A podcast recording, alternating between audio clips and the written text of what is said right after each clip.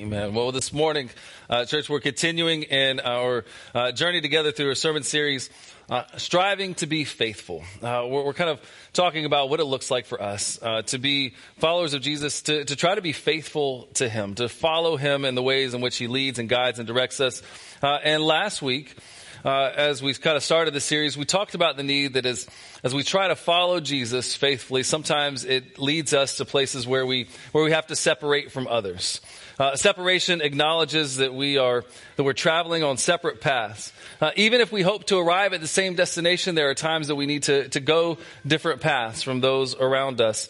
Uh, and last week I shared a few Wesleyan groups that have gone down different paths over the years, uh, kind of starting in the eighteen hundreds. But I think we could go even further back. I was reminded this past week as I'm driving down Rampart, uh, headed out into the Deep Creek area, that I passed by a Greek Orthodox church. I think it's Holy Trinity, Greek Orthodox Church. And then right next to it is uh, San Padre Catholic Church. Uh, and the Greek Orthodox and the Catholic Church, they parted ways probably a little over a thousand years ago. A uh, thousand years of different paths. They hoped to arrive at the same destination, but at some point in time they said, you know what? Like, there's something that's leading us to go in different directions. Uh, and then another kind of just interesting thing, like over on the other side of that, the park that's right here, uh, is an Episcopal church, which uh, if you don't kind of have all of your church history memorized just yet, uh, that's the denomination that Methodism actually came out of. John Wesley was uh, a part of the Church of England, and Methodism sprung forth out of that. So that's kind of a the parent denomination to the Methodist Church. But there came a time when they realized there was something new that was going on. There was something that God was calling them to. And in order to be faithful to that calling, they had to, they had to find a way of separating.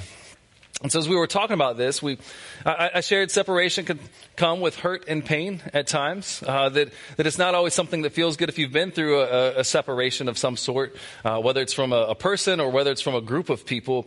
Uh, you, you kind of know that it comes with some hurt and pain. Uh, but in the midst of that, uh, one, we trust that, that Jesus walks with us as we're in the middle of the fire, like that he's there with us in the midst of that.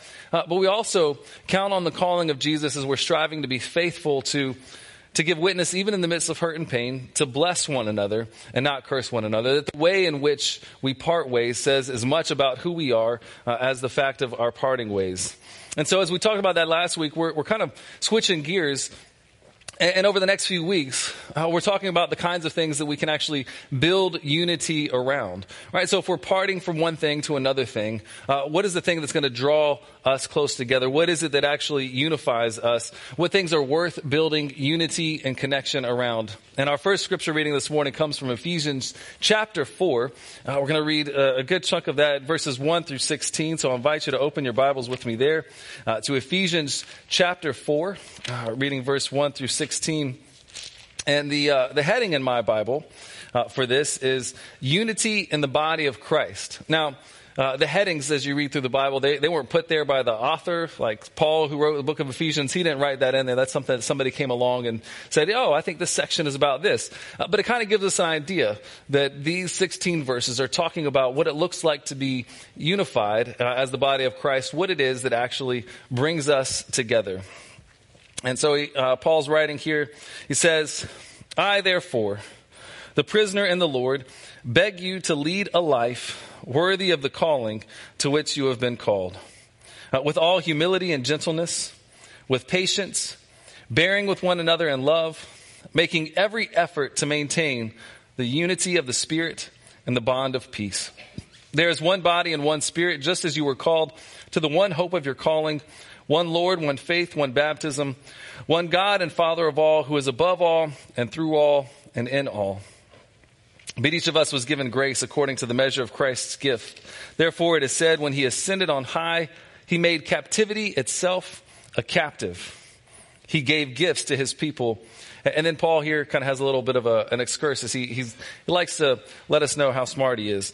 Um, as, as the Spirit speaketh through him, though, but he says, when he says he ascended, what does it mean but that he also descended into the lower parts of the earth? He who descended is the same one who ascended far above all the heavens so that he might fill all things. And he's talking about Jesus here. And then he kind of gets back on point.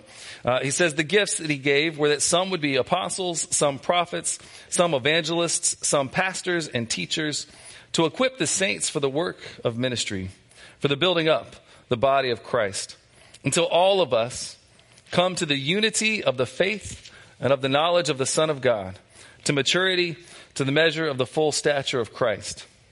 We must no longer be children tossed to and fro and blown about by every wind of doctrine, by people's trickery, by their craftiness and deceitful scheming.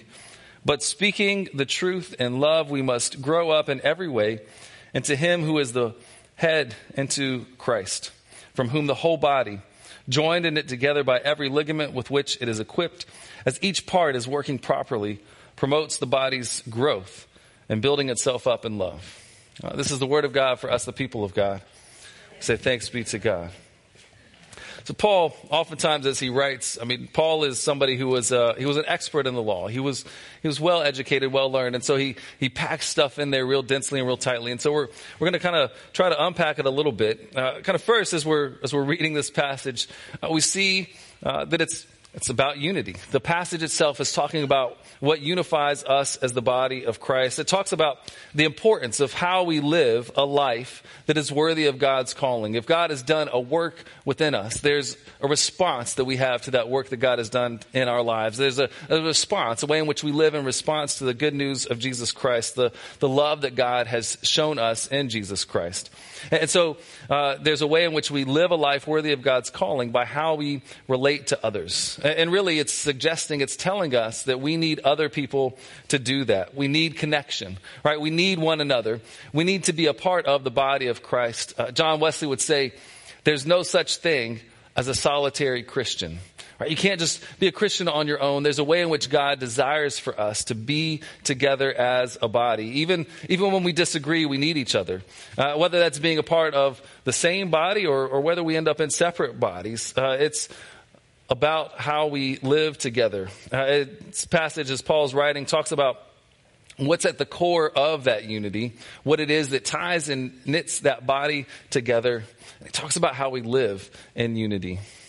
And so in verse three, as a part of how we walk in a manner that's worthy of the calling, Paul says that we are to make every effort to maintain the unity of the Spirit and the bond of peace.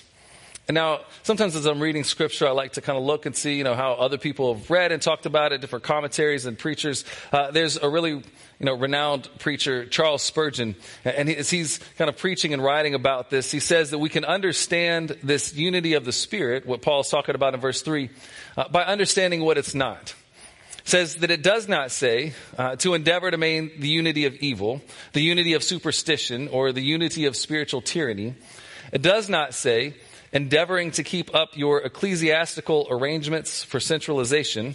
It does not say endeavoring to keep the uniformity of the Spirit. So when we think of our efforts towards unity, uh, what it does mean is that there has to be something at the core of what it is that's unifying us. There has to be something at the core that is worth being unified around.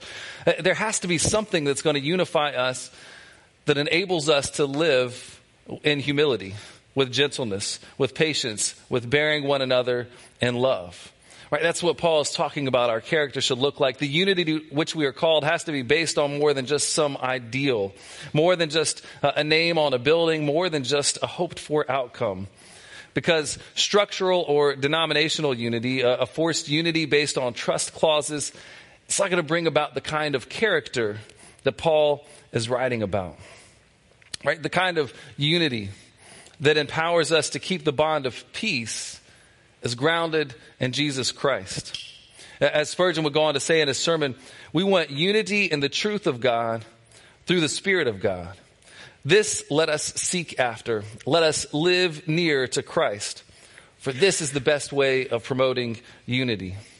Uh, another kind of renowned uh author and uh, spiritual guide, Henry Nouwen, said it this way. It says, how often we try to make unity among ourselves by focusing on each other, trying to find the place where we can feel united. But Jesus calls us to seek our unity in him. When we direct our attention to God, then we discover that in God we also belong to each other. It kind of reminds me uh, when I was going through premarital counseling, my wife, uh, Gwen, and I, before we were getting married, the, the person who we were meeting with, you know, drew a triangle And they said, you know, well, you and Gwen, y'all are at kind of the bottom at that triangle. And at the top is God. And the closer that you draw to God, the closer that you draw to one another. It's it's this closeness, this nearness to God that becomes the unifying force among us. It's having Jesus at the center of our lives, the core of our being, that actually enables us to learn how to love one another well. And if you actually look at this uh, kind of triangle diagram, if only one person is drawing closer to God, you're still not any closer to one another. It's it's both people. It's it's all parties drawing closer to God, centering their lives on Him, that enables it to work, that enables us to actually be unified, that enables us to be patient with one another, that enables us to be honest with one another, that enables us to be gentle with one another. And so as we read this appeal from Paul to the church, we kind of hear this unifying factor of Jesus Christ throughout his letter, who Jesus is and what he's done for us. You know, our beliefs about what is true and right and good are the things that lead us to be unified with one another. It's our drawing closer to Jesus, centering our lives, centering our church on him, that builds our unity with one another to the point that we can actually have the kind of character of Christ amidst each other. Because these, these aren't things that come naturally. I mean, I, I don't know about you, but I'm not, I'm not a naturally patient person. It's not the thing that just, that just comes up. You know, I, I experience this as a parent, right? I tell my kids to do something and I expect it done right away. If I come back five minutes later and they're doing something different, you know, I, I start to feel this tension rising up within me. And, you know, if it's another five minutes or another five minutes after that, right? Patient is not naturally who I am. I don't know that gentleness is naturally naturally who I am, if I'm being honest, right? I mean, that's that's just not the environment that I grew up in. And so it's not a part of who I am. It's it's only as I draw closer to Christ and I and I can reflect on and remember and think about how patient he's been with me, that I can develop any kind of sense of patience with somebody else. It's only as I reflect on how God has first forgiven me that I can learn how to forgive somebody else. And, and when I think about just how much God has had to forgive me for, that I could be gracious enough to forgive the people around me. It's only as I reflect on how God continues to be faithful within my life that I can learn what it means to be, to be faithful to others. See, I mean, if Jesus isn't the core, isn't the center, we're not going to end up where where we need to be. We're not going to end up where God desires for us to be. We're not going to end up having any kind of unity at all. We're not going to end up having the character that is worthy of the calling of Christ. See, it's it's amazing to me. Uh, you know, a person could be uh, involved in ministry in the church. A person could be involved in Bible studies. They could they could be active in a number of different things. And they can still be impatient towards somebody. They can still be bitter towards somebody. Because it's not the doing the churchy thing that makes us more unified. It's not all the activities that makes us unified. It's our it's our yielding our heart towards Jesus. Right? That as I try to yield my heart towards Christ, as you try to yield your heart towards Christ, as we strive to be faithful to his calling, it brings us closer together. See, our unity, uh, the way we act in unity, the kinds of behaviors that lead to us being unified are centered in Jesus.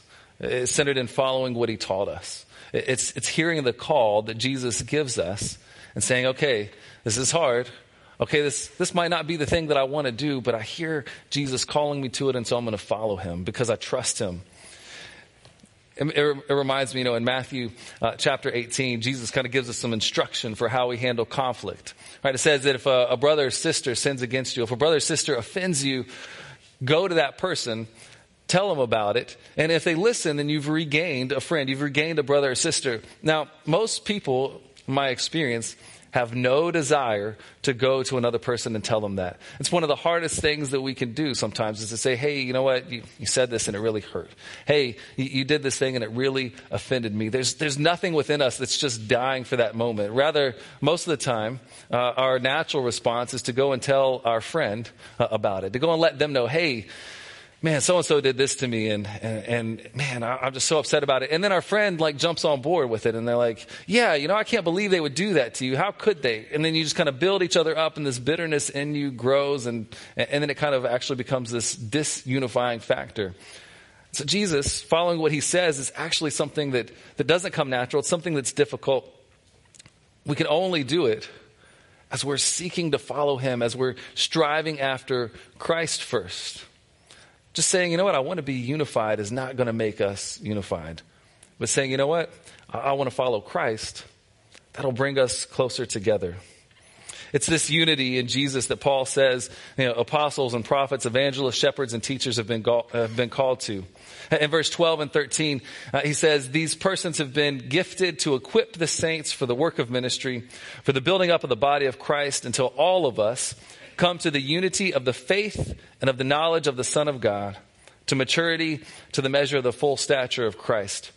And that's quite a Quite a big sentence. Paul's uh, putting quite a few phrases together. Uh, I'm not sure that would pass an English exam, but but but as Paul's speaking here, he's he's saying that there's people who've been gifted by God not to not to build themselves platforms or to elevate themselves, but to, to give themselves to the body of Christ, to help the body mature and grow into the fullness of Christ. The, the calling uh, for apostles, prophets, evangelists, shepherds, and teachers is to help people become more like Jesus, is to build up unity through our faith and our knowledge of Jesus. And again, note, the source of unity that Paul is driving us towards is Jesus. The core part of what brings us together, of what builds our character, what binds us together is Jesus.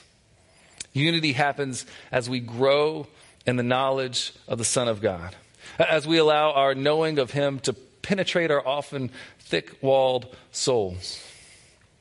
You know, Paul, uh, he's not speaking, you know, just theoretically. He's speaking from his own experience. When he's talking about knowledge of the Son of God, he, he doesn't mean like I've got a lot of head knowledge. I know a lot of facts about Jesus. He's talking about, he's saying that I've encountered him in a real way that has changed and transformed my heart and my soul, that has changed and transformed my life.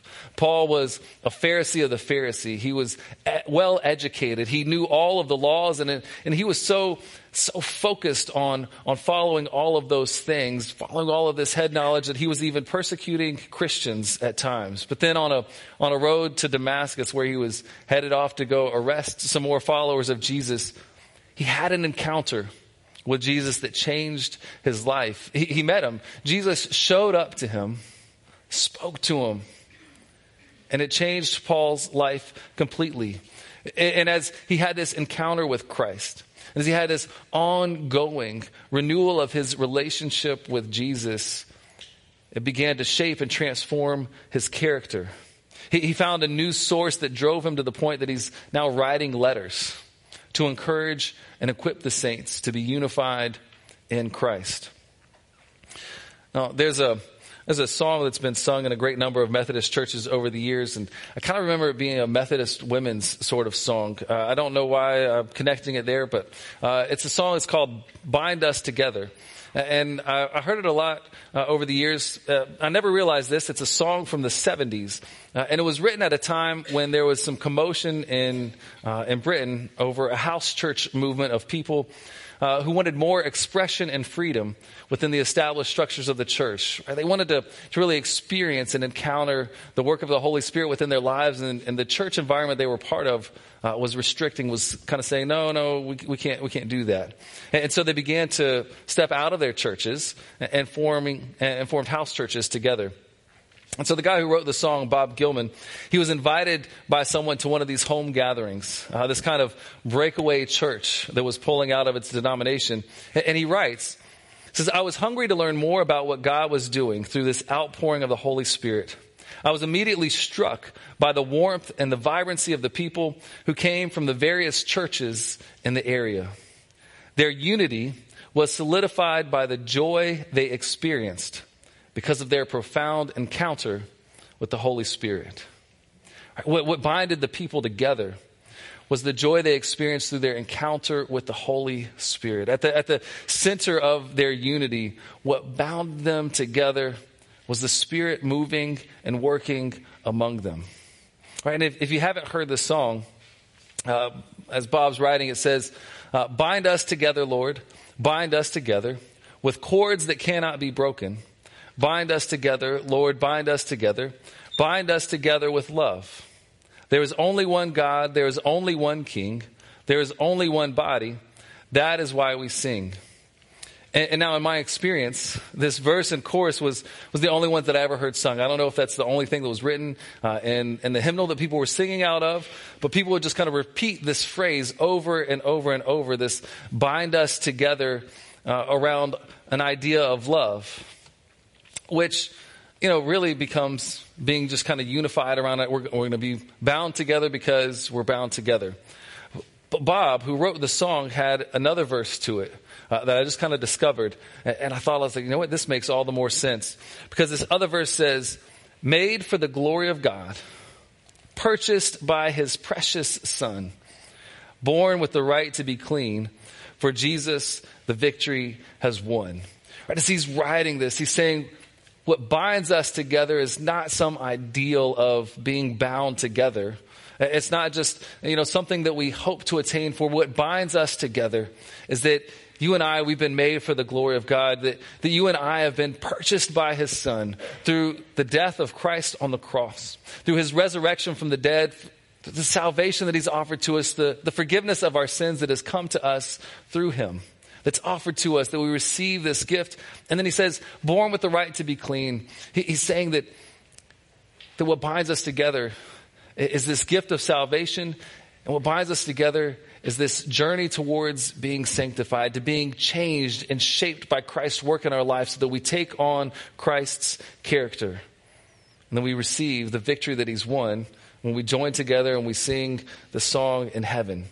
See, Bob is, is saying that in this verse, what's, what's really at the heart of our unity is this victory that Jesus has won for us, the victory that's found in knowing him, this victory that enables us to actually be changed and transformed within our lives, to leave old ways behind and to take on new ways. See, any binding together in love, any building up in love, it takes place, as Henry Nouwen said, not as, not as something that we just seek or desire for one another, but it comes as we seek Jesus. It's our having a right and a good understanding of who Jesus is and of what he's done for us. Now, as Paul writes uh, the, the, about unity, as he talks about the centrality of Christ within our unity, the, the Ephesians aren't the only people uh, that he talks about. They're, they're not the only people who he shares this with. In fact, I think if you read through most of Paul's letters uh, in the New Testament, and most of the New Testament is written by Paul. Uh, you see this, this kind of push towards being unified in Christ throughout them all. And we hear this call to unity in First Corinthians chapter one, verse ten. And I want to highlight this for us. Uh, as Paul's writing, he says, I appeal to you, brothers and sisters, by the name of our Lord Jesus Christ, that all of you be in agreement, and that there be no divisions among you, but that you be knit together in the same mind and the same purpose. I mean, right, this, this is kind of echoing what he's talking about with the Ephesians. It also echoes something that he writes in Philippians chapter two, where he says that we should all have the mind of Christ. But he's taking it a step further. He's getting just a little bit more specific. He spells out a little bit more about how the knowledge of the Son of God looks. He says there should be no divisions among you, right? You should be unified. But what unifies you is having the same mind and the same purpose. What brings you together is sharing some core understandings about who Jesus is and what he's done, about having this encounter with him that shapes and changes your lives. What brings you together is sharing core convictions about what Scripture teaches us. Uh, what brings us together is having a unifying theme of pursuing holiness together. Uh, this kind of iron sharpens iron mentality, this way in which we encourage and equip one another to grow in Christ. The thing that enables us to develop the kind of humility, patience, gentleness, and bearing with one another in love that supports our unity is having the same mind and having the same purpose, this same understanding of who Jesus is and what he's done for us. You know, I, I saw a quote somewhere recently. It said, you know, how can one part of a church believe one thing and another part of the church believe the exact opposite and it still be a united church? I, I think Paul would say that it cannot. Those parts of the church can bless one another as they go. Uh, they can love one another. They can uh, be gentle with one another. But to be held together in unity needs that centralizing encounter with Jesus, some shared beliefs, some shared practices, a shared pursuit of holiness with the same idea and understanding of what holiness looks like that accompanies that encounter with Jesus. See, I I, I love the Catholic Church. I follow the Pope on Twitter. Uh, I, I I read uh, Bishop um, Bishop Barron, and uh, I love his notes and his thoughts on Scripture. But there's reasons that I'm not Catholic. I love the Baptist Church. I like listening to Andy Stanley preach. Uh, he's, he's a phenomenal speaker. Um, I follow this guy, J D. Greer, who's a Southern Baptist preacher out of out of Raleigh. I, I love them. But there's reasons that I'm not Baptist. Now, my brother-in-law is a Presbyterian Church of America pastor, and, and I love his ministry. I support his ministry. If you're going to Florida Gulf Coast University, I would recommend you go uh, to the Reformed University Fellowship, which is what he leads there. But there's reasons that I'm not P C A. And, and with all of these groups, uh, you know, we can be united as Christians through faith in what Jesus has done. But then, you know, when we bring that a little bit closer, what brings us together in a denomination is having some shared beliefs and practices uh, that we that we join together with. But then what binds us together as, as a local church is this church, is our commitment to love one another as Christ has loved us. And to allow that to so fill and flow through every part of our being that it begins to shape us into the people that he's called us to be. I think this is what it looks like for us as we strive to be faithful to God's call upon our lives, as we strive to live a life that is worthy of his calling, that we join together in the pursuit of the same thing, that we're joined together going in the, the same direction with the same mind and the same purpose, allowing our encounter with Christ to continue to transform us and to mold us and to make us more and more into his likeness. Now, let us pray together. Gracious and almighty God, uh, we give you thanks for what you have done for us in and through Jesus Christ. We give you thanks for his life, death, and resurrection, with off, which offers to us uh, forgiveness of our sins, which offers to us salvation, the hope of life eternal with you. And so, Lord, we pray that you would continue to do that work within us, to shape us, to mold us, to make us. We pray that we might be found in Christ. And that as he becomes our source of life, our source of truth, our source of hope, we might be able to, to share that with one another, that our character would begin to develop more and more into his likeness, so that we might truly be patient and gentle, bearing with one another in love. We pray this all in Jesus' name. Amen.